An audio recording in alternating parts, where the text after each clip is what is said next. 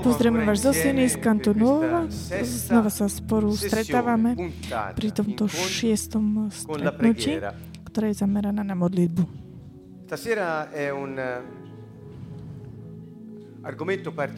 Dnes večer budeme hovoriť o takom partikulárnom termíne, aby sme tak pochopili a prijali, ako sa tak vstúpiť do modlitby, ako sa my s akým postojom máme vstúpiť do modlitby. Znamená, ako sa máme tak pripraviť a byť taký k dispozícii modlitby. Niekto môže povedať, treba niečo robiť predtým, ako sa začne modliť.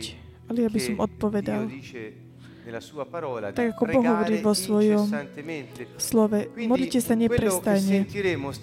Čo budeme počuť dnes večer, nie je nič iné ako náš postoj života. Neprestajne, neustáli. Aby sme naozaj tak boli s ním v každej situácii, každý čas.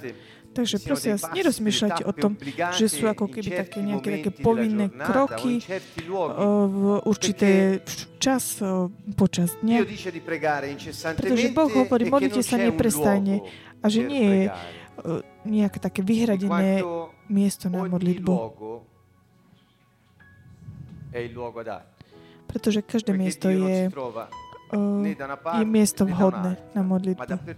Pretože Boh sa nenachádza len tam, alebo tam. Boh je všade, pretože On je nad všetkým a vo všetkom. A tak tento postoj srdca nás môže tak sprevádzať v každej situácii, v každú chvíľu nášho života. Chcel by som sa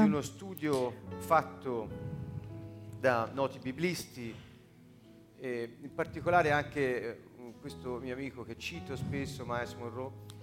Chcel by som takisto sa tak venovať a pozrieť z toho pohľadu, ako sa aj môj priateľ Maes Moro pozrel na to. A chcel by som zobrať niektoré časti z knihy Leviticus, aby tak pochopiť a pozrieť sa na to, ako Boh hovoril kňazom, aby sa tak určitým spôsobom museli správať a niektoré veci urobiť preto, aby sa mohli postaviť pred Neho, aby mohli vstúpiť do svetostánku. Mne sa veľmi páčila táto paralela a prejdeme to a takisto sa budeme hovoriť o viere. Tak ako sme hovorili aj v tých predchádzajúcich stretnutiach, my, ktorí veríme v Krista, sme ľud kňazov, svätých, sme kráľovské kňazstvo. A tak ako sme všetci kňazmi, tá osoba kňaza v Starom zákone s určitými takými paralelami môžeme aplikovať na každého jedného z nás. A takisto, ako on hovorí, a môžeme sa pozrieť na to, ako on chce, aby sme predstupovali pred Neho. V Levitikus v 16. kapitole od 3. veršu až ďalej sa hovorí, Áno vstúpi do svätyne iba tak, že priniesie bička na obetu za hriech a barana na celostnú žertvu. Aké boli tie začiatočné slova? Áron vstúpil do svätyne. Za každým, keď predstupujme pred Pána, to znamená stále, lebo Boh žije v nás, my žijeme s ním, to znamená, jeho život nie je oddelený od nášho života, to znamená, v každej situácii nášho života znamená to pre nás, ako keby za každým, keď my vstupujeme, vždy, keď žijeme život, vstupujeme do svätyne pred Neho. V 4. verše sa hovorí, oblečie si posvetnú ľanovú rízu, na nohy si navlečie ľanové spodky, opaše sa ľanovou povojkou a pripevní si ľanovú mitru. To sú posvetné úbory a oblečie si, až keď si telo okúpal vo vode. 5. verš, o celej izraelskej pospolitosti príjme 2 capy na obetu za hriech a jedného barana na celostnú žertvu. 6. verš, Áron bude obetovať bíky na obetu za hriech a sprostredkuje odpustenie sebe a svojmu domu. Potom vezme v 7. verši, potom vezme oba hodí žreb o oba capy. Jeden žreb pre Pána, druhý žreb pre Azazela. per vedere quale dei due debba essere del Signore, quale di Azazel. Verso 9 farà quindi avvicinare il capro na ktorého padol žreb pre pána a prinesie na obetu za hriech. Invece il capro che è toccato in sorte Azazel sarà posto vivo davanti al Signore perché si compia in rito espiatorio su di lui e sia mandato poi ad Azazel nel deserto.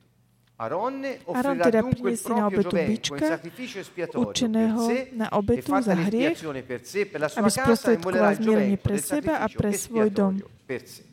Eccetera, eccetera. Sono arrivato al verso 11. Prišiel som až po verši 11. Môžete tak všetci prejsť si tým. Takže od čoho tak začína? A Boh chce, aby sme podľa toho správali. Con il Signore avviene nel luogo santissimo. Per noi il luogo santissimo è in Dio stesso, nel nostro spirito. Pre nás je to stretnutie, to miesto, naša svetiňa je náš duch. E quando entriamo alla sua presenza è ogni istante della nostra vita, perché siamo chiamati a vivere in comunione con Lui. Nášho života vstupovať do jej prítomnosti. Keď sa priblížime k Pánovi, musí mať očistené svedomie. Idem veľmi rýchlo, ale je nevyhnutné vstúpiť do prítomnosti Pánovej, aby bola očistené naše svedomie a poprosiť o odpustenie za naše hriechy. Je takisto nevyhnutné, potrebné odstraniť akúkoľvek takú bariéru, ktorá je medzi nami a medzi Bohom, aby tá naša spolupráca s ním a s nami mohla byť taká naplnená, plná. Táto kapitola 16 knihy Leviticus hovorí o obete zmierenia. Veľakrát sme hovorili o svätej výmene. To je to, čo urobil Pán Ježiš na kríži za nás. To je ten istý, čo Duch Svätý robí, ukazuje nám teraz skrze Ježišové ukrižovanie,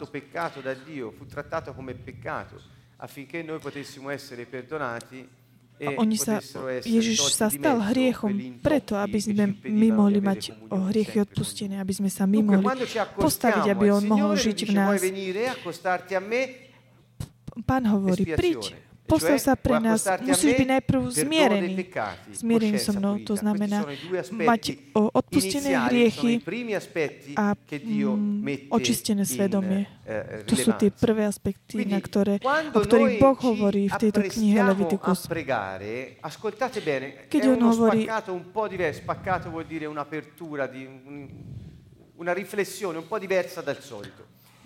Quando abbiamo iniziato questa serie, che abbiamo detto, pregare non è altro che esercitare il dominio che Dio ci ha dato sulla terra e il contatto con Lui, questa relazione di amore con Dio, poter esprimere la nostra natura di rappresentanti del Signore sulla terra. Pregare vuol dire dare licenza al cielo di poter intervenire. In altre parole, quando preghiamo, essendo in relazione con il Padre, a sme vo vzťahu s Otcom, my môžeme povedať Pánovi, príď Tvoje kráľovstvo, nech sa deje Tvoja vôľa, ako v nebi, tak aj na zemi. Toto pamätáte si tá prvú časť, v prvej časti týchto vyučovaní sme o tomto hovorili. Ak tu na zemi musíš reprezentovať Boha, musíš byť v úplnom zjednotení a v spoločenstve s ním. A keď sa modlíš, prosíš, aby on spolupracoval s tebou tu na zemi, až pokiaľ jeho vplyv je to, čo tak ovplyvňuje a sa vidí za tie veci, ktoré sa ty modlíš. Ako môžeš Boha poprosiť, aby spolupracoval s tebou, ak medzi tebou a medzi ním je neposlušnosť?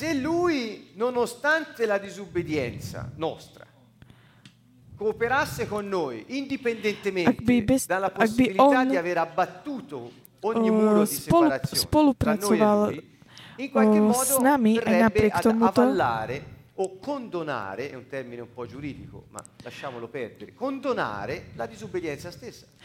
Takže to by znamenalo, Boh by povedal, dobre, môžeš v tom, ako môžeš v tom istom čase chcieť spolupracovať so mnou a pritom neposlúchať ma.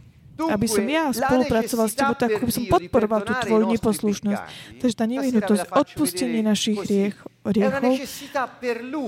je nevyhnutnosť pre neho a takisto aj pre nás, aby sme my neprišli tam pre svoju svetosť, pre svoju integritu, nemôže jednoducho spolupracovať s nami. Jednoducho je to toto. Takže je nevyhnutné, aby sme mohli uplatňovať, uskutočňovať tú úlohu, ktorú nám on dal, a aby sme, aby bol tak zničený akýkoľvek múr neposlušnosti medzi nami a medzi ním. Znamená, ako by si mohol prosiť Boha, aby ti dal zdroje a prostriedky a očakával ich tie, ktoré potrebuješ na to, aby si tak uplatnil, uskutočnil tú víziu tvojho života. Ak ty nedáš pánovi svoj desiatok, neviem, či som dosť taký jasný. To znamená, ja by som ti dal peniaze bez toho, aby si ty bol taký očistený od hriechu v súvislosti s financiami. Čo by si urobil s tými peniazmi, ktoré by som ti ja dal? A tie budúce generácie, čo by si o to mysleli? Ja, keď som svätý, ako môžem tak podporovať túto situáciu, ktorá by vznikla? Trošku tak skúšam tak vytvoriť taký ten dialog, aby som tak pripútal pozornosť na postoj, ktorý Boh má. Pretože je veľa ľudí, ktorí si pýtajú veľa vecí od Boha, ale zabúdajú, že najprv treba poprosiť Boha o odpustenie za hriechu. Nie je to nič iné. Chcem to tak zjednodušiť, aby sme prišli na ten koreň. Keď my prosíme Boha, aby nám odpustil naše hriechy, vyznávame a priznávame, čo Ježiš urobil na kríži za nás. A že my sme boli v ňom, keď on zomrel na kríži a zomrel na seba svoj hriech. A on ho zničil svojim telom tým, že zomrel. Keď on zomrel, jednoducho zomrel hriech. Pretože on sa stal za nami hriechom. A tento hriech bol zničený v Pánovi. A on zničil tým, že zomrel na kríži, zničil tento múr toho nepriateľstva medzi nami a medzi Bohom. To znamená, keď prosíš o odpustenie hriechov, vyznávaš, čo Ježiš urobil vo viere a tým, že zmeníš svoj postoj toho, čo si ty urobil, hovoríš Bohu, áno, že urobím som to, súhlasím s tebou, s tvojim súdom na touto vec, ktorú som urobil, už to viacej nechcem urobiť. Ak by tam bol skutok toho opravenia, opraviť to, vtedy proste padá tá bariéra, nie je žiadna. To je jeden z takých dôvodov, prečo veľa našich modlitieb nie je vypočutých. Je to jeden z dôvodov. Neberiem to tak úplne všeobecne, ale je to jeden z dôvodov. Takže prečo Boh chce, aby sme tak pozreli na naše hriechy, aby sme ho poprosili o odpustenie a aby sme prijali tú spravodlivosť, ktorú nám on ponúkol, dal Ježišovi Kristovi za naše hriechy. Je to preto, lebo on chce odpovedať na naše modlitby. Boh nie je, že deprimovaný, tak on potrebuje, aby sme mu dávali nejakú hodnotu. Počúvajte ma veľmi dobre. Boh nemá depresiu. To znamená, nepotrebuje, aby sme mu dávali hodnotu. Aby sme mu hovorili, aký si bol dobrý, aký si bol veľký. A tak stojím o tvoje odpustenie. Boh sám pre seba nepotrebuje toto. On potrebuje, aby sme my žili v jeho spravodlivosti. Aby sme sa my sami rozhodli, že nechceme byť v tom postoji neposlušnosti. Keď neposlúchaš Pána, pur essendo signore, cioè proprietario nostro, re e proprietario. Tým, že on je náš pán a vlastník a ty mu hovoríš, Pane, a nerobíš to, čo on chce a pán ti hovorí, ako ja môžem spolupracovať s tebou? Ako ja a vláda môžeme ti zveriť veľvyslanectvo a zveriť ti všetko to, prečo ja chcem spolupracovať s tebou na zemi. Ako ty by si mohol tie moje názory, moje postoje ukázať tu na zemi? Je to politický problém. Ja to robím preto, lebo veľmi ľudia tak nábožensky pozerajú na všetko. Veľmi v náboženstve je takýto problém. V Božom kráľovstve sa pozeráme na každodenný život s efektivitou, s racionalitou, pretože Boh je takýto. On žije v nás, on je Emanuel, Boh s nami. Boh, ktorý žije v nás. On chce odpovedať naše otázky. Je to úplne jasné. Naša modlitba nie je nič iné ako také mocné, také uplatňovanie jeho vlády. To, čo ti on dal. On jednoducho chce vypočuť tie naše modlitby. Ale jednoducho nemôže akceptovať neposlušnosť. Kto je otec a kto je matka? Chápete, o čom hovorím, keď sa tak pozrite na vaše deti. A keď ty cítiš svoje svedomie, ktorá je určená, aby bola osvietená, aby bolo osvietené všetko, čo myslíme, čo robíme, ako robíme. Svedomie je časťou ducha. Keď duch sa hýbe vnútri v tebe, tvoj duch ťa tak volá k Božej spravodlivosti. To znamená, urobil si niečo, čo nie je moc. Toto nie je dobre, čo si urobil. Vráť sa späť. Opusti túto stradu, oprav túto vec, poď ďalej. Keď počuješ túto, hneď a akceptuj to ukrižovanie, ktoré Ježiš urobil na kríži. Zmeni zmyšľanie o tom, ako máš žiť, to znamená, rozhodni sa, už viacej nerobí túto vec. Zober toto rozhodnutie, maj tie isté myšlienky o tom, čo robíš. A zanechaj, aby Pán očistil tvoje tajné miesta. Ako skrze svoju krv, Božie slovo je jasné o tom. Je to Ježišova krv, ktorá očistuje naše svedomie. Vysvetlím to ešte raz. Jeden deň budeme hovoriť, budeme rozprávať a robiť vyučovanie o svedomí. Je to čas nášho ducha, je to ako svetlo, skrze ktoré prechádza svetlo. Pravda, spravodlivosť Boha. Ona je predurčená, aby osvetcovala naše emócie, naše rozhodnutie, našu vôľu. A keď sú osvetlené, to znamená, všetko je odhalené, pretože on je v tebe a on ťa osvetcuje skrze tvojho ducha. A keď toto svetlo ti dáva vidieť, čo si túžil, čo si robil, hneď sa daj tak do súladu s Bohom. Áno, pochopil som, urobil som zle, už to viac nechcem urobiť a chceš robiť ešte niečo na takú opravenie. Jednoducho urob to hneď. Nezanechaj, aby to tak zakorenilo. Pretože ak nezačneš konať rýchlo, tak v súlade so spravodlivosťou, so svojím svedomím, svedomie sa tak znečistí. Zastrie. A pomaly začne tak príjmať čím ďalej tým menej svetla. To je spôsob, ako počuť svedomie. Napríklad, včera som išiel do mojej kancelárie, máme tam stroj na kávu, dal som si kávu. Preso un pacchettino, ci sono le cialde. Si chiamano cialde, sono delle pasticche di caffè. Sú to také tobolky na kávu. No každá tá jedna tabulka stojí 50 centov. Ja som si zobral jednu a dal som tam dovnútra, ale nefungovala dobre a spadla dovnútra, takže ja som nemal kávu. A keď som zobral tú druhú, dal som tam 50 centov. A hneď vnútri som počul. 1 euro máš dať. Pretože ja som urobil chybu. Nie je to dôležité. Ja som jednoducho si zobral 2 tie kávy. Vnútri som počul 1 euro.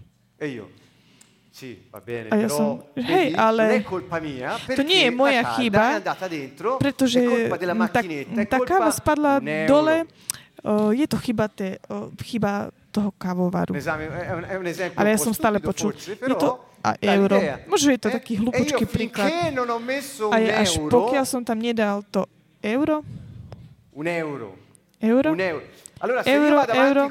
A keď ja by som išiel takto ďalej, aby som tak zastrel to moje svedomie, svedomie by začalo tak, čím ďalej, tým slabšie. Euro. Až by úplne bola ticho. To je najhoršia situácia, v ktorej sa človek môže nájsť. To znamená, nemôže mať svetlo, aby mohol kráčať vo svetle. Keď ťa Pán pozval modlitby, stále buď zostávaj v svetle, v svojej spravodlivosti. A keď uvidíš, čo nie je správne, vráť sa späť a daj sa do jednoty s Bohom. Možno, že sa to tak za také čudné, ak jeden alebo dvaja sa zjednotia, Otec nebeský, ktorý je v nebi, splní to, o čo tí dvaja prosia. Akákoľvek vec, ktorú sa dohodnete vy, toto je ten základ modlitby. Keď sa my modlíme, musíme byť v súlade s ním. Ako môžeš byť v súlade s ním, keď teraz si ho tak okradol? Ako môžeš byť v súlade s niekým, keď si toho človeka oklamal? A hlavne, keď ten druhý to vie.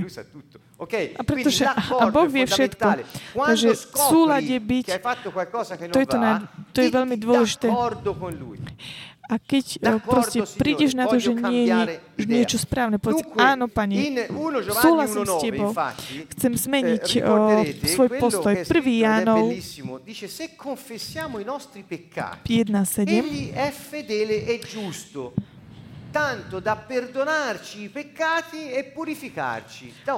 Ale chodíme vo svetle ako nás, vo svetle máme spoločenstvo medzi sebou a krv Ježiša Krista nás očistí od každého hriechu. Teda ak my sme v súlade s ním, ale ak vyznáme svoje hriechy, on je verný a spravodlivý, odpustí nám hriechy a očistí nás od každej nespravodlivosti.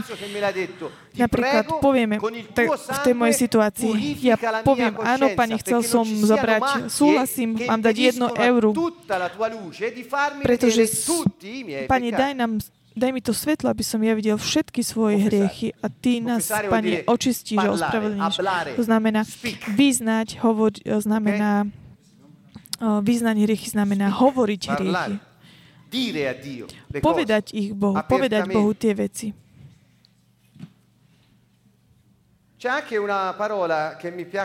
Ešte ďalšie slovo, ktoré sa mi veľmi páči, je to Žalm 19, verš 12.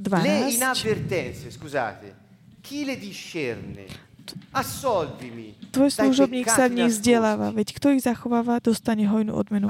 To nebude asi Žalm 19, 12. Pane, ak ja nevidím niečo, pre akýkoľvek dôvod, keď nevidím niečo,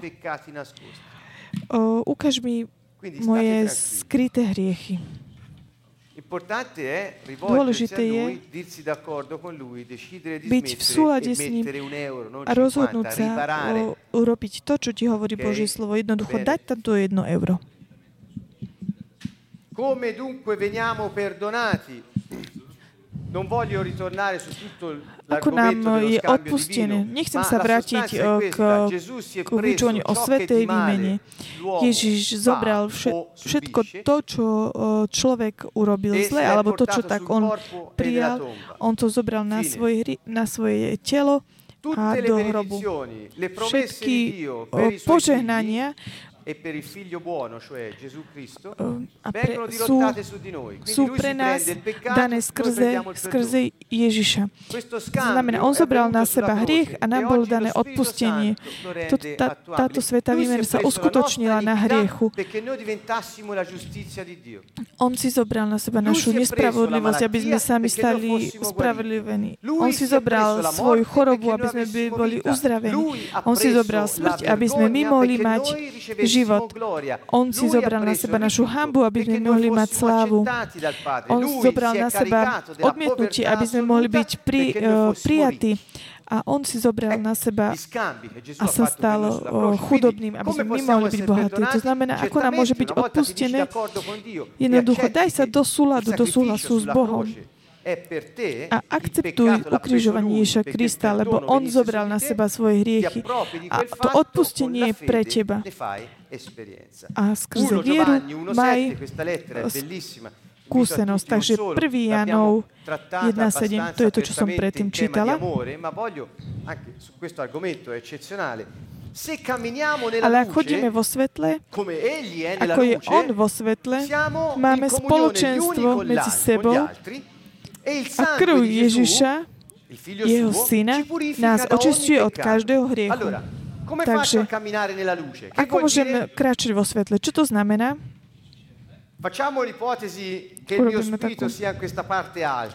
Urobíme takú hypotézu, že môj duch je táto časť tuto hore. Nie je to pravda, lebo aby sme skúsme takú scénku spraviť. Ja mám svetlo na mojej hlave.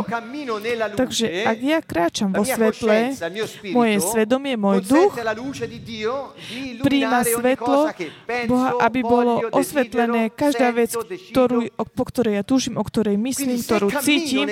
Ak kráčam vo svetle, ak toto okno je stále otvorené, nie je také zašpinené, je slobodné od akýkoľvek flakov, ja som slobodný, a kráčam teda v tomto svetle, to znamená, ak som stále obrátený skrze svojho ducha a mám osvetlenú všetko to, ako rozmýšľam, čo robím, ako cítim, tak ako on je vo svetle, teda v mojom duchu, sme v spoločenstve jedni s druhým, pretože ja som v spoločenstve s ním, nie je medzi mnou a ním bariéra. On je takisto v spoločenstve aj ďalší, a tak my sme v spoločenstve medzi nami, pretože my sme v spoločenstve s ním. A Ježišova krv môže očistiť naše svedomie.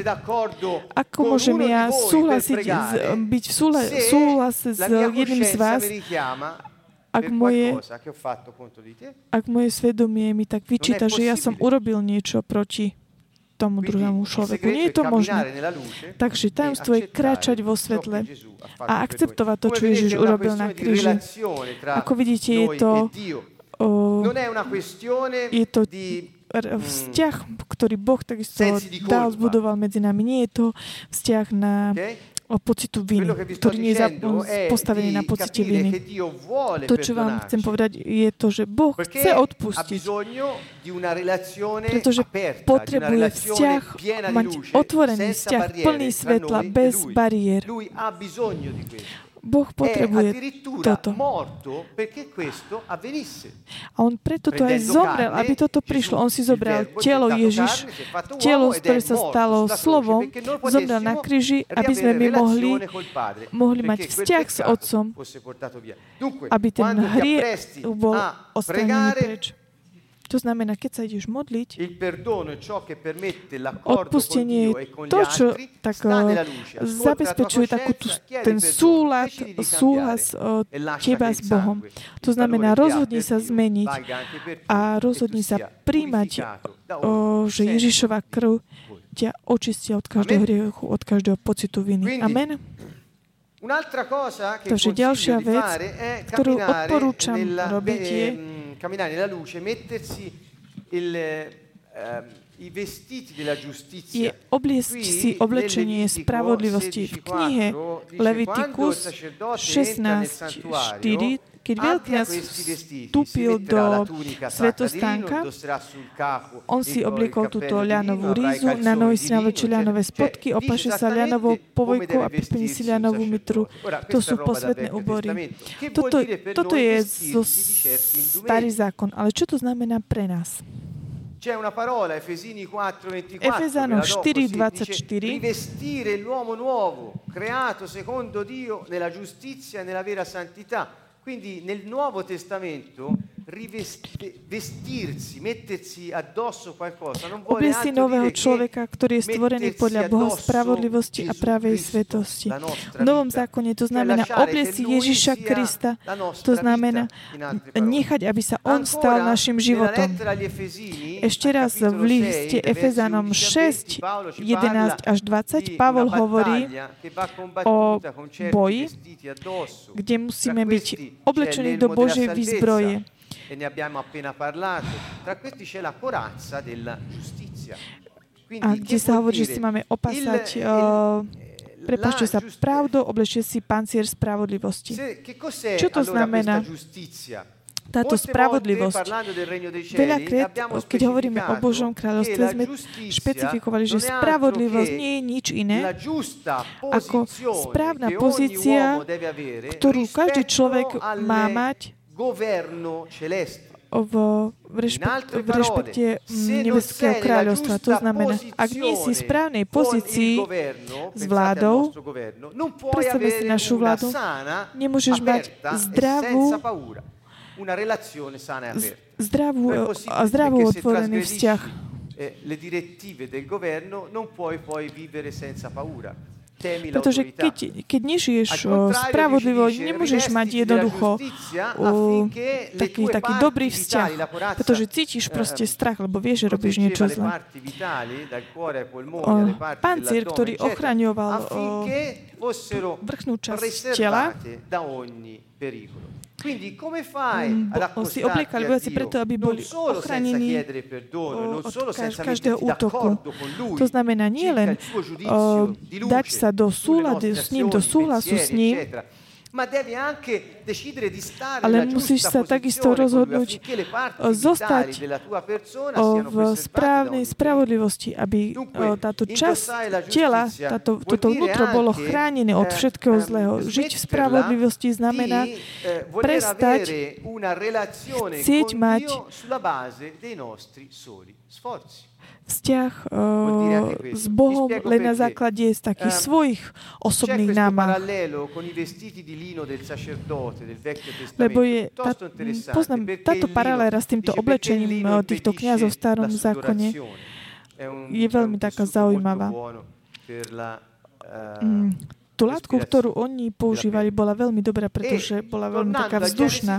A keď sa vrátime do Genesis 3, sa hovorí, že teda bola taká vzdušná. Ale keď sa vrátime do Genesis 3, keď bol vyhnaný Adam z raja, tak tam Boh hovorí, že budeš sa v pote budeš obrábať zem. Jednoducho, ty keď vstúpiš Boha, nemáš tak potiť sa preto, aby si prijal to, čo ti Boh tak chce dať. To znamená, to nie je silou, to nie je mocou našou, ale Božím duchom. Ak ty sa postavíš predo mňa na základe toho, čo si urobil, preto, aby si si tak zarobil na ten môj vzťah, sa tak potíš, ako keby.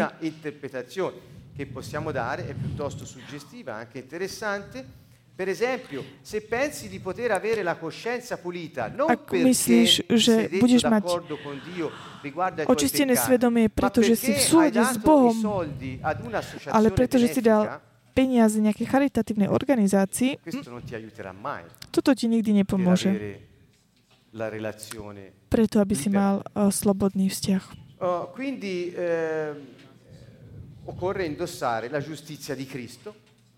Takže počíta sa spravodlivosť Božia, pretože jeho čistota nás ochraňuje naše dôležité časti. 2.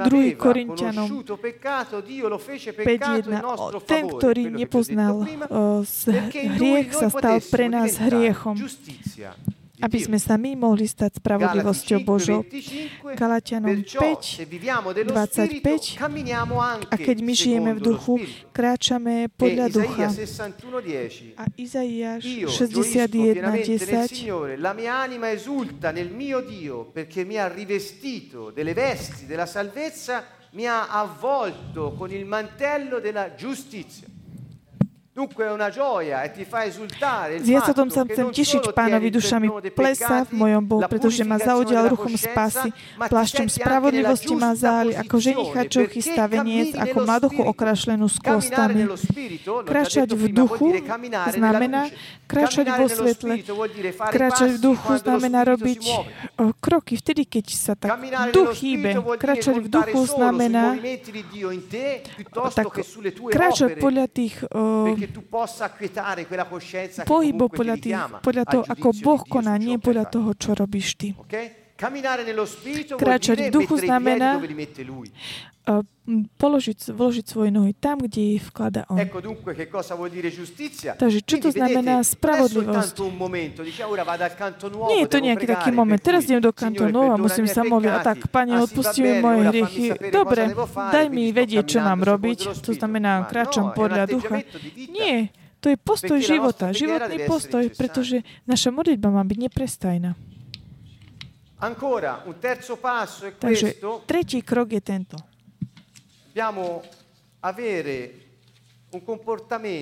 Musíme mať vzťah pravdy a úprimnosti. Keď sa postavíš pred Boha,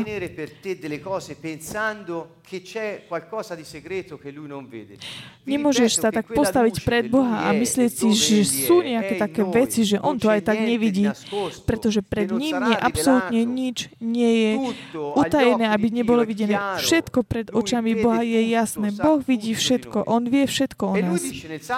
A on hovorí v Žalme 51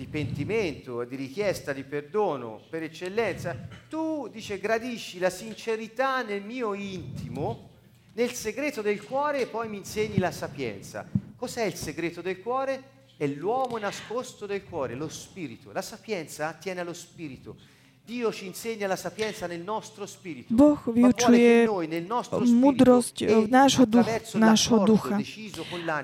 A on na základe toho, že naozaj sme tak v súlade s ním, my máme mať postoj také úprimnosti. A je to, čo sa Bohu počíta. Žalm 24, 3-4. Kto smie vystúpiť na vrch Pánov? Kto smie stať na jeho mieste posvätom? Ten, čo má ruky nevinné a srdce čisté. Takže camminato secondo lo spirito è un viaggio sempre in accordo con lui, specialmente riguardo takže nie je to nič iné ako byť, kráčať v jeho spravodlivosti, v jeho duchu, to znamená kráčať v jeho duchu. Je to stále sa tak dáva tak do súladu s ním. Ak sú medzi tebou múry a medzi vládou, ak nekráčaš podľa svetla, ako môžeš uplatňovať ten mandát, ktorý ti Boh dal? Výsledok je, že robíš nič, že nerobíš nič, že snažíš sa len tak získať takú milosť u nejakého Boha, ktorý niekde je veľmi ďaleko. Takže byť pravdivý a čestný. Keď sa postavíš pred Boha, buď čistý. Čestný. Rozhodol som sa nehnevať. Som plný hnevu, ale nechcem sa hnevať. Pozrime sa, prvý krok v žalmu, keď sa píše napríklad, že som plný hnevu. Máme tu lekárov a niektorí takisto aj z vás, ktorí nás počúvate. Kto napríklad vie, že ste lekár, máme tu aj zubara.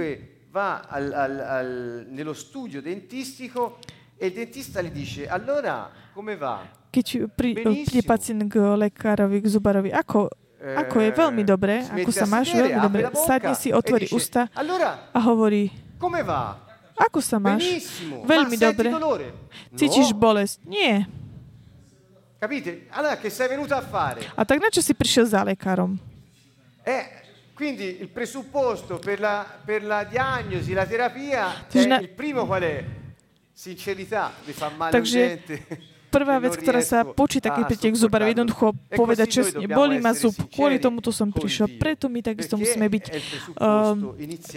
takí pravdiví a úprimní s Bohom, aby nás mohol on uzdraviť a oslobodiť od všetkého zlého. To znamená,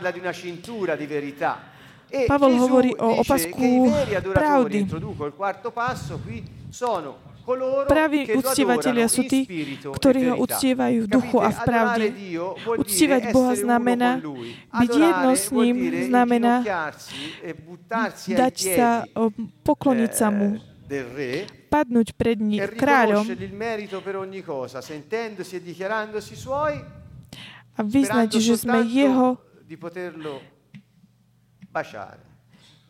a že chceme naozaj všetkým tým, čo robíme, dávať mu úctu a bosk. To znamená, je to mať spoločenstvo s ním, stať sa jedným s Božím duchom. Toto znamená v skratke uctievať, ale Ježiš hovorí, ale uctievateľia, ktorí hľadajú môjho Otca, tí, ktorí uctievajú v duchu, a v pravde. Táto pravda, veľa ľudí to vysvetľuje rôznym spôsobom, ale nie je to nič iné ako úprimnosť. Ja hľadám úprimnosť. Ak ty si úprimný so mnou, ja ťa vyučím múdrosti. Ak nie si úprimný so mnou, nemôžem ťa ju vyučiť. Pretože tak ukrývaš tvoje veci. Ako ti môžem povedať, ako máš uplatňovať pravdu a úprimnosť, to znamená múdrosť, ak nie si úprimný a pravdivý so mnou. My sme dôvod, kauza našich chorôb. A ľudia chcú tak odpustiť a chcú uzdraviť pocit víny a choroby, všetko, ale veľakrát my to máme v rukách. A štvrtý bod je uctievať a chváliť Boha. Che vorrei estendere a tutte le cose che sto dicendo. La lode chvála tak zahrňa úplne všetky veci, o ktorých nie je to nejaký krok, čo máme robiť, ale je to stále neustály postoj, ktorý máme žiť, pretože Boh sedí na chválach svojho ľudu. Ako my môžeme už byť v prítomnosti bez toho, aby sme chválili Boha? Takže dôležité je worship leader, eccolo qua, napríklad čo je dôležité pre worship leadera, vedúceho chvál? Nie spievať piesne. Toto je možno taký koncept, ktorý tak uplatňujú niektorí náboženské typy ľudí. Vodca chvál pripravuje cestu do jeho prítomnosti. Jeho úlohou je tak priniesť ľudí do Božej prítomnosti, aby oni všetci, každý jeden sa dostali do Božej prítomnosti. Toto hovorím aj pre tie situácie, keď sme spolu. Ja som hovoril o chvále a uctievaní ako o každodennom postoji života v každej situácii. A ďalšiu vec, ktorú máme urobiť, to znamená oddeliť sa od tých situácií, ktoré sú naokolo. Ako môžeš začať sa modliť, prihovoriť sa k Bohu a povedať mu, čo mám tuto robiť? Teraz urobíme toto. Ťa prosím, odpusti za toto. Pane, prihováram sa za toto. Ako môžeš mať ten vzťah, ak sa neoddelíš od prostredia sveta, aby nenaplňal tvoje myšlienky? Nechcem hovoriť, že devi izolarti. Questa è una cosa che non esiste. To nie je o tom, že sa musíš izolovať. My sme boli stvorení preto, aby sme boli žili vo svete. My sme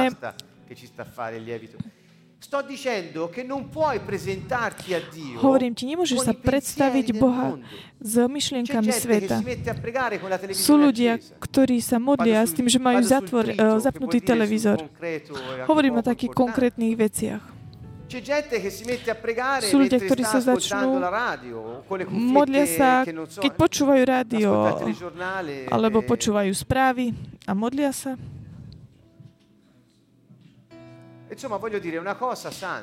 Chcem povedať, je to svätá vec, ktorú my robíme. Nie je to, že keď sa dostávame pred Pána do jej prítomnosti, že my môžeme proste so sebou zobrať všetky možné myšlienky tohto sveta. Pozrite sa na tú knihu Leviticus 16. kapitole. Boh hovorí také partikulárne veci. On povie, choď sám, nemýšaj sa. Koncentruj, zameraj sa na mňa. Božie slovo hovorí, zamerajme sa na Ježiša Krista. Naše myšlienky musia byť stále obratené na Neho. Toto to znamená. Keď tu prichádzaš autom, o čom rozmýšľaš? Môžeš rozmýšľať o veľa veciach, ktoré robíš, ktoré musíš ešte robiť, ale s akým cieľom, s akým zámerom. On musí byť stále prítomný s tebou v každej veci, ktorú robíš. Naše myšlienky, naše srdce, naše pocity musí stále tak obracať na Neho, pretože ak tvoje srdce je obrátené na Neho, kráčaš vo svetle. Ale ak myslíš na teba a na všetko to okolo, a stále tak absorbuješ len tie myšlienky, ktoré prichádzajú od ostatných, nekráčaš vo svetle. Nie je to možné, nie je to možné.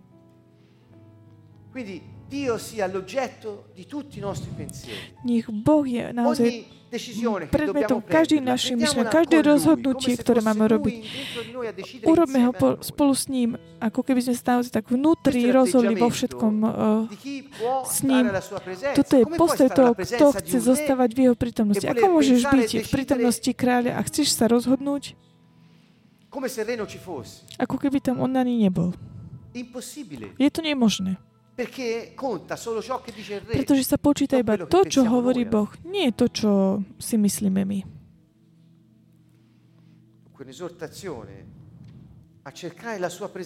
Mňa hľadať jeho prítomnosť celým srdcom. Jeremiáš 29:13. Čo to znamená? Celými tvojimi myšlienkami, celými tvojimi pocitmi, sentimentami, celými tvojimi emóciami, všetkými tvojimi rozhodnutiami, Toto znamená celým tvojim telom. S všetkým, čo robíš, celým tebou samým. Hľadaj, ako by si mohol milovať Boha. Toto je pozvanie, ako mať srdce čisté. Nie plné takých obáv o strach, nie takých skrytých hriechov, alebo srdce plné vášni podľa sveta. Toto nie je srdce, ktoré môže hovoriť k Bohu. Je to nemožné. A on chce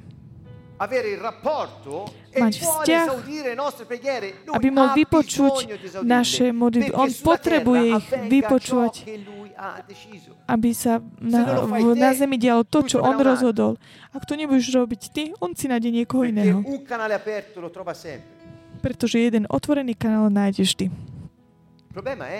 Problém je, že ty, že si to neurobil.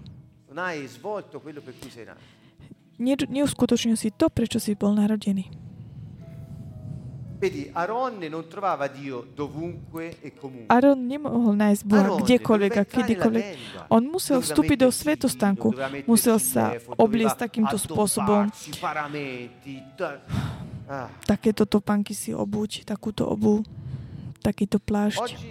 Dnes svätostánok je náš duch. Nemusíme sa pýtať na povolenie nikoho, aby sme vám mohli vstúpiť. Boh žije v nás a napriek tomu sme schopní byť oddelení od Neho. Ja verím, že človek, veľakrát kresťania, ktorý nežije v spoločenstve s Bohom, má taký charakter schizofrenika. Oddelený od Neho. Je to hrozná vec. Ježiš hovorí, Aaron musel vstúpiť do svetostánku.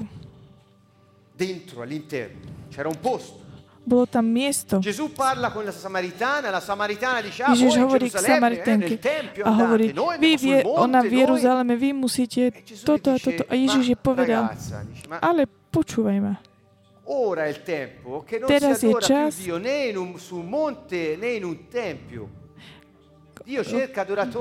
že Pán hľadá uctievateľov v duchu a v pravde. Nepočítajú sa chrámy a domy. Teraz je čas, kedy on chce prebývať vo vás. On žije v nás. Ak ma milujete, Toto je záchrana. Boh v človeku a spolu, aby dosiahli ten veľký plán, ktorý Boh od začiatku predurčil.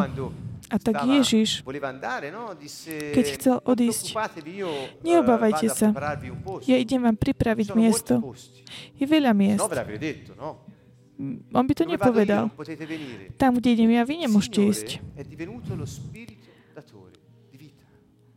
Pán je ten, ktorý dáva ducha život. Slovo, ktoré sa stalo telom, Boží baránok. Život, ktorý dáva život. Miesto, ktoré pripravil všetkým nás, je v duchu. Každý jeden má svojho ducha. Nie je problém, keď niekto by ti zobral tvoje miesto. Pretože on by povedal, že nie je tam miesto pre všetky, ale je tam naozaj miesto pre každého. Je to dimenzia ducha. On tam každému pripravil jedno miesto v ňom. A on hovorí, ak zostanete vo mne a moje slova zostanú vo vás, pýtajte si. Pretože máte tie isté myšlienky ako ja, tie isté túžby, keď je niekto s ním. Nie je nemožné, že by sme neboli v súlade. Modlíme sa za tento súhlas, za túto jednotu. Toto je to, čo Boh chce od nás. Per accostarci alla preghiera, meditare la scrittura, prendere la parola e leggere. Takisto je dôležité zobrať si Božie slovo a čítať. Vedete, Aaronne prima di mettersi il lino addosso, Aaron predtým, ako si obliekol, celý obliekol, musel sa umyť. Voda znamená slovo v biblickom symbolizme. Čo to znamená? To znamená, skrze slovo sa umyť sa. Ešte predtým, ako vstúpiš do prítomnosti, každý deň si zober Božie slovo, opakuj ho, drž si ho. Keď niekto chodí na stretnutia modlitevné, ako napríklad aj toto, už mal mať prečítané slovo. On si už má tak donie zo sebou. Má byť v myšlienkach. A takisto hovorí, my sa modlívame žalmy, hymny, ale my si ich máme naozaj tak doniesť z domu. Jednoducho príde tu a daj k dispozícii k Bohu. A takisto potrebujeme vieru. Musíme veriť, že keď sme spravodlivosti, to znamená, že sme v súlade s governom, očistení od našich hriechov, Boh má moc robiť to, čo hovorí. Ak nemáš túto vieru,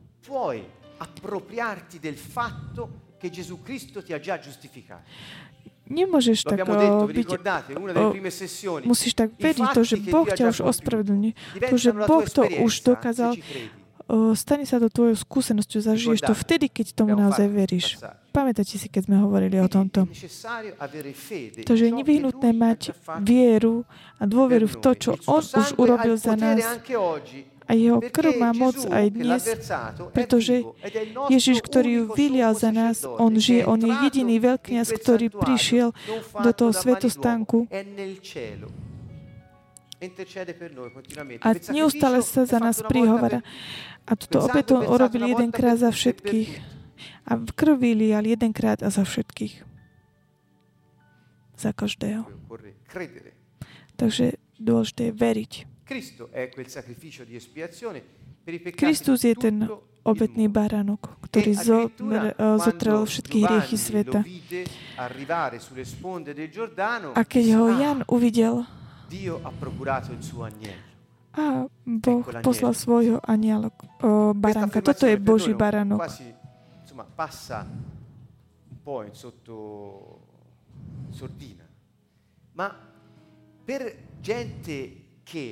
Pre ľudí, ktorí museli mať ako keby také zoo za chrámom, lebo každý jeden z tých ľudí musel obetovať zviera. Ich kultúra e la loro fede li portava a vedere gli agnelli come mezzo per l'espiazione dei peccati. Viedla k tomu, že oni videli barankov ako tých obetných barankov, ktorí mali zničiť hriech. A teraz hovoríme, že Boh sám poslal baranka. Už nie je to ten baranok ovca človeka, ale je toto Boží baranok. Nie je to baranok človeka. Preto ten výraz pre Hebrejov, ktoré Boh použil v tom čase pre Hebrejov, lebo to bolo veľmi im také blízke. Takže Boží baranok. Takže keď vstupuješ sa modliť, vzdaj Bohu chválu. Všetko, čo máš, čo máš viac, ako si očakával, daj to Bohu. Sláva patrí Bohu.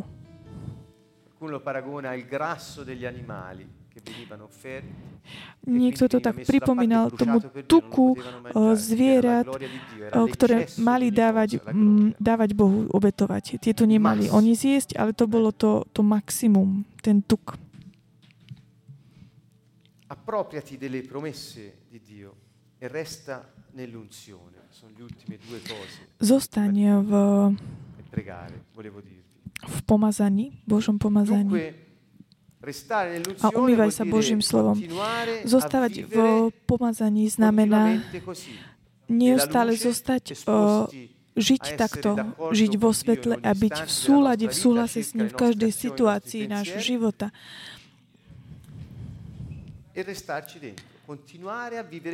A stále žiť takýmto spôsobom. Takže toto sú tie postoje, ktoré my máme mať v našom živote. Takže rozpoznaj Božiu slávu.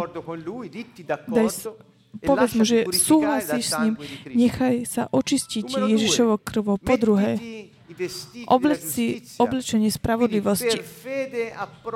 Takže skrze vieru žij spravodlivo, kráčaj podľa ducha. Po tretie,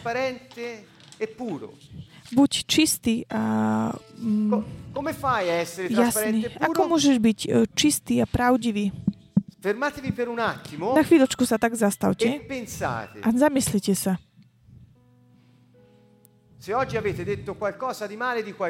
Ak ste dnes povedali niečo zlé niekomu, nie niekomu, počítam do 10.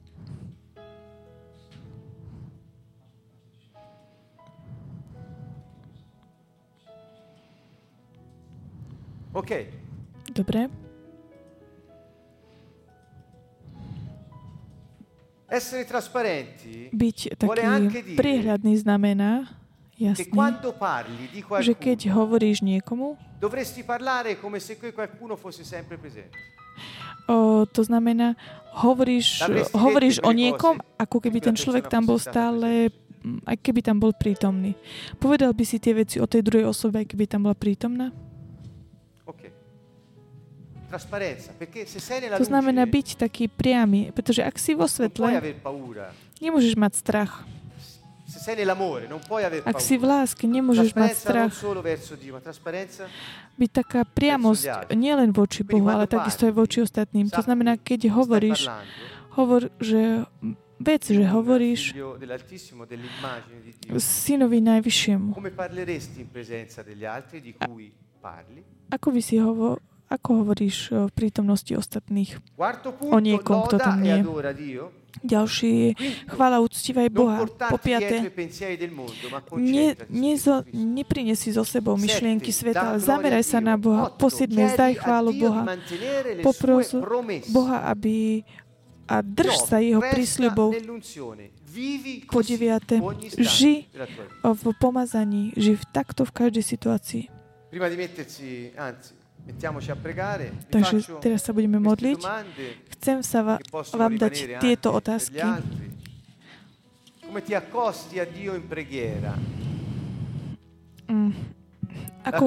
Ako sa správaš, keď prídeš pred Boha? život modlitby je oddelený od tvojho bežného života. Tvoja vedomie, že Boh žije v tebe a ty v Bohu, máš iba v niektoré momenty tvojho života. Prendi alla leggera il peccato. Bereš tak na ľahkú váhu hriech. Affronti ogni peccato alla luce di Dio. O lasci correre. Dáš každý hriech do svetla Božieho, alebo necháš, aby tak utekal. Pensi di attirare l'attenzione di Dio per mezzo delle tue opere buone. Chceš si získať pozornosť Boha skrze dobré veci, ktoré robíš. Alebo prichádzaš do jeho prítomnosti skrze Ježiša Krista. Quando preghi, keď sa modlíš, pensi e sei consapevole che sei un sacerdote. Modlíš sa s vedomím, že si veľkňaz. Kňaz. Pardon. Possiamo dunque iniziare a pregare. Takže môžeme sa začať modliť.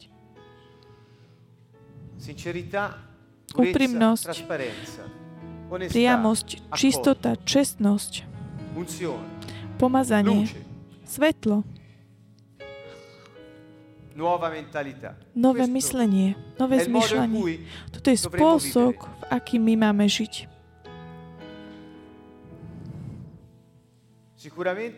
Isto okolo nás Boh by nám mohol ukázať veľa vecí. Poďte do toho. Problém nemá Boh, ale problém máme my. A on odstránil všetko. A on urobí všetko, ak my mu dáme priestor. Pretože on je náš život. Amen.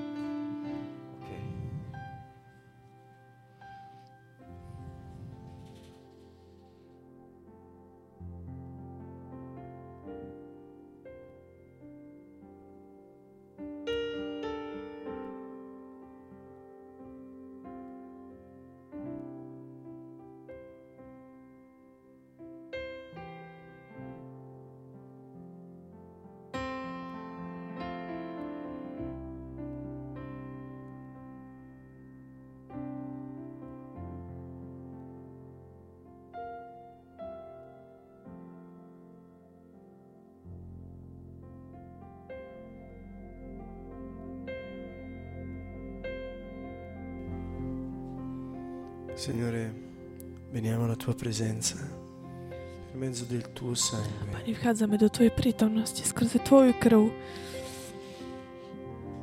Il valore del tuo sangue, Signore. La nostra redenzione. Hodnota tvojej krvi, Pane, naše vykúpenie. Signore, io sono d'accordo con te. Pane, ja súhlasím s tebou. Sei tu che hai preso i miei peccati. Si ten, ktorý si zoberal na seba moje hriechy.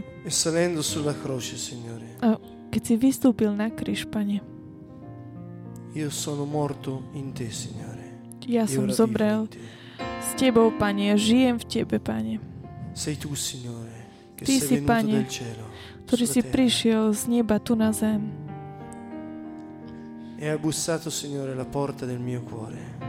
A búchal si na dvere môjho srdca. Ty, Pane, si ten, ktorý si ma hľadal ako prvý.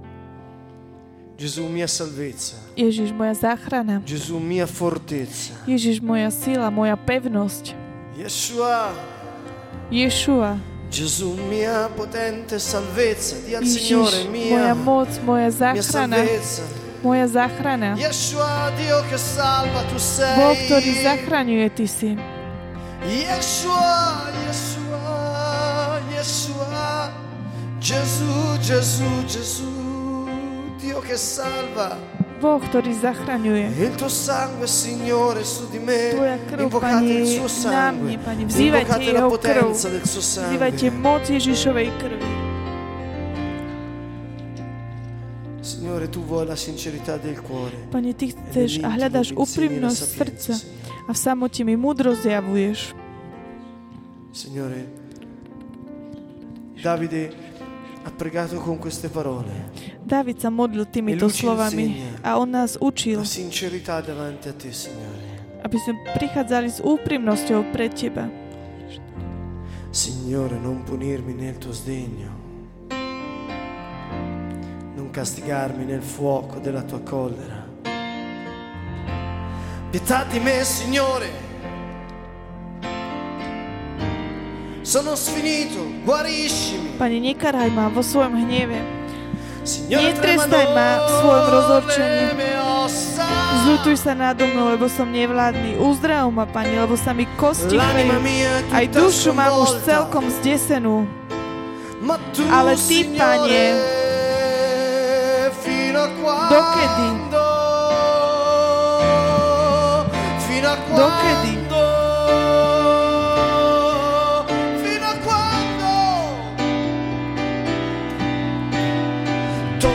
Obráť sa, Pane, a zachráň mi dušu. Spás ma, veď si milosrdný. Obráť sa, Pane, zachráň ma. Zachráň ma pre svoju milosrdenstvo. Volaj Pána. Obráť sa, Pane, osloboď ma. Zachráň ma pre svoju milosť. Torna, Signore, a liberarmi.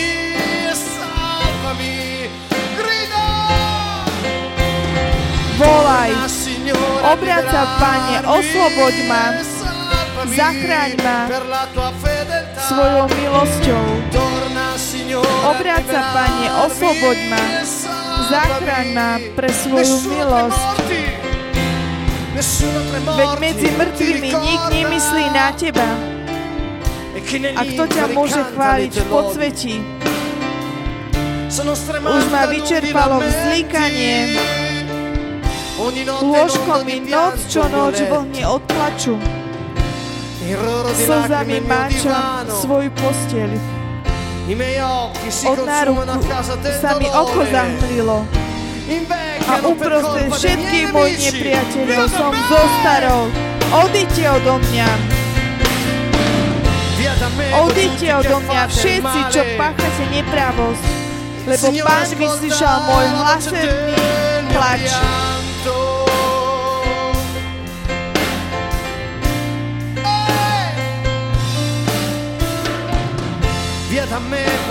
Pán moju prosbu vyslyšal. Choďte odo mňa preč. Lebo Pán vyslyšal môj hlasný plač.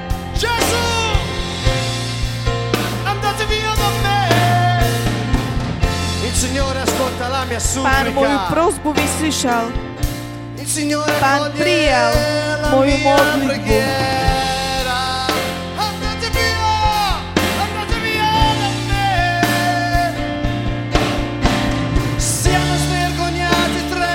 Moji nepriateľa nech sa zahambia a nech sa desia náramne a zahambení, nech sa ich hneď stratia.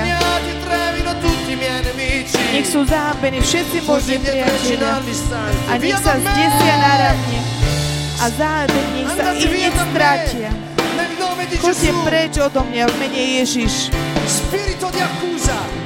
Duch obviňovania, choď preč, mene Ježiš Kristus. Duch nehodnosti, mene Ježiš Kristus, choď preč. Pozdvihni svoje ruky a pošli preč duchov nehodnosti. Duch Antikrista, mene Ježiš Kristus, choď preč. Duch nám dal moc šliapať po hlavách škorpiónov a my uplatňujeme autoritu, ktorý nám dal Ježiš Kristus. A v mene Ježiš Kristus prikázal týmto všetkým, choďte preč. Duch náboženskosti, v mene Ježiš Kristus, choď preč.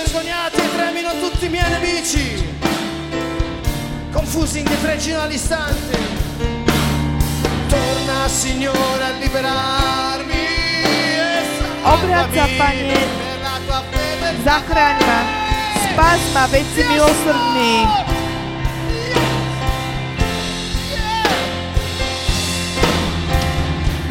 Obráť sa, Pane, zachráň mi dušu, spás ma, veď si milosrdný.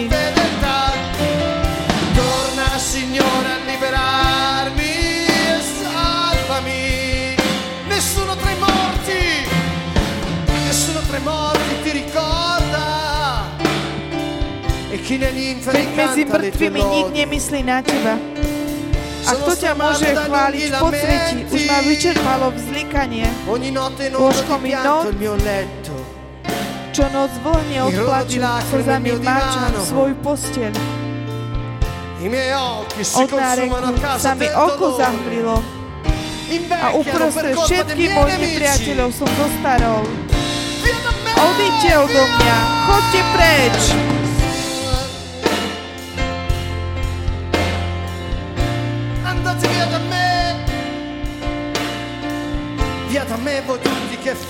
Odíďte odo mňa pred všetci, čo páchate nepravosť, lebo Pán vyslyšal môj hlasný plač.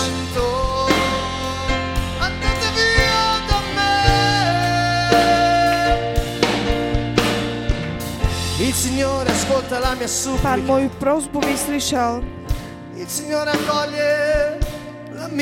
Pán prijal moju modlitbu.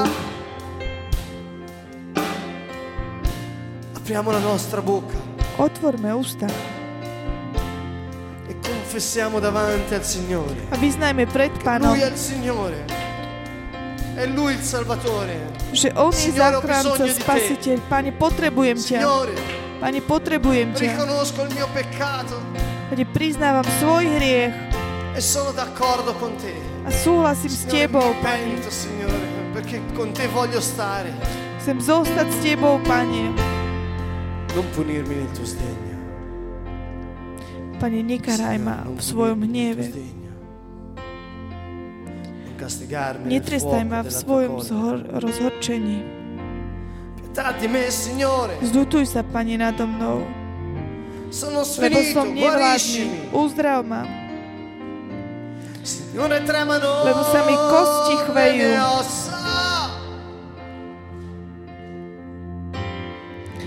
Aj dušu mám už celkom zdesenú, ale Ty, Pane,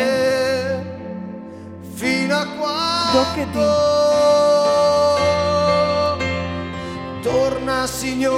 Obráca, Pane, zachráň mi dušu, spás ma, veď si milosrdný.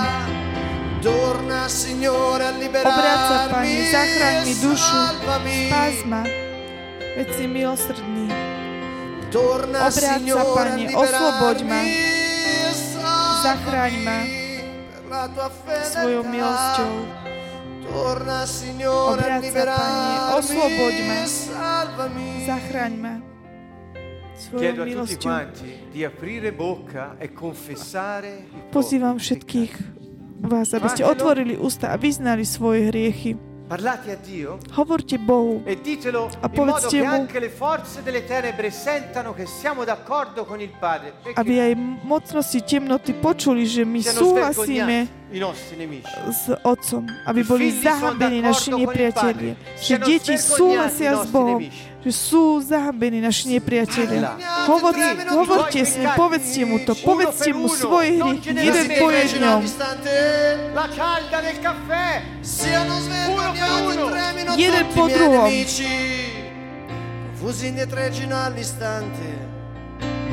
Siamo svergognati e tremano tutti i miei nemici. Confusi indietreggino all'istante. Siano svergognati e tremino tutti i miei nemici. Confusi indietreggino all'istante. Signore, non punirmi nel tuo sdegno. Non castigarmi nel fuoco della tua collera. Pietà di me, Signore. Sono sfinito, guariscimi. Signore, tremano le mie ossa, oh! L'anima mia è tutta sconvolta, ma tu, Signore, fino a quando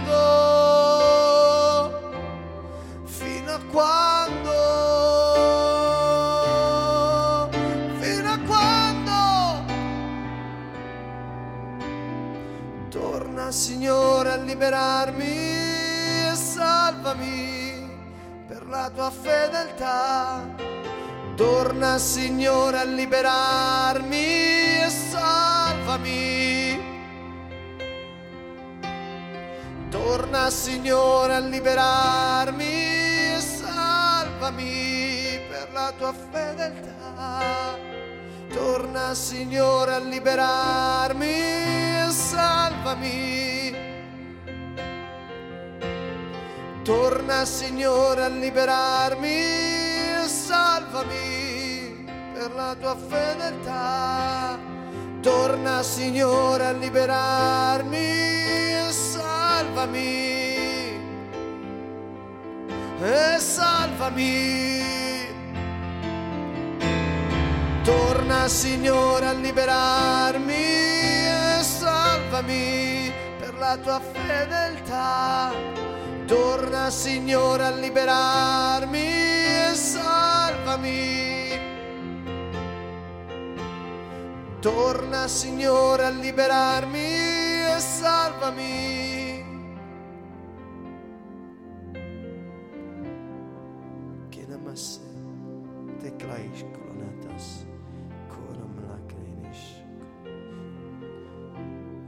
Son.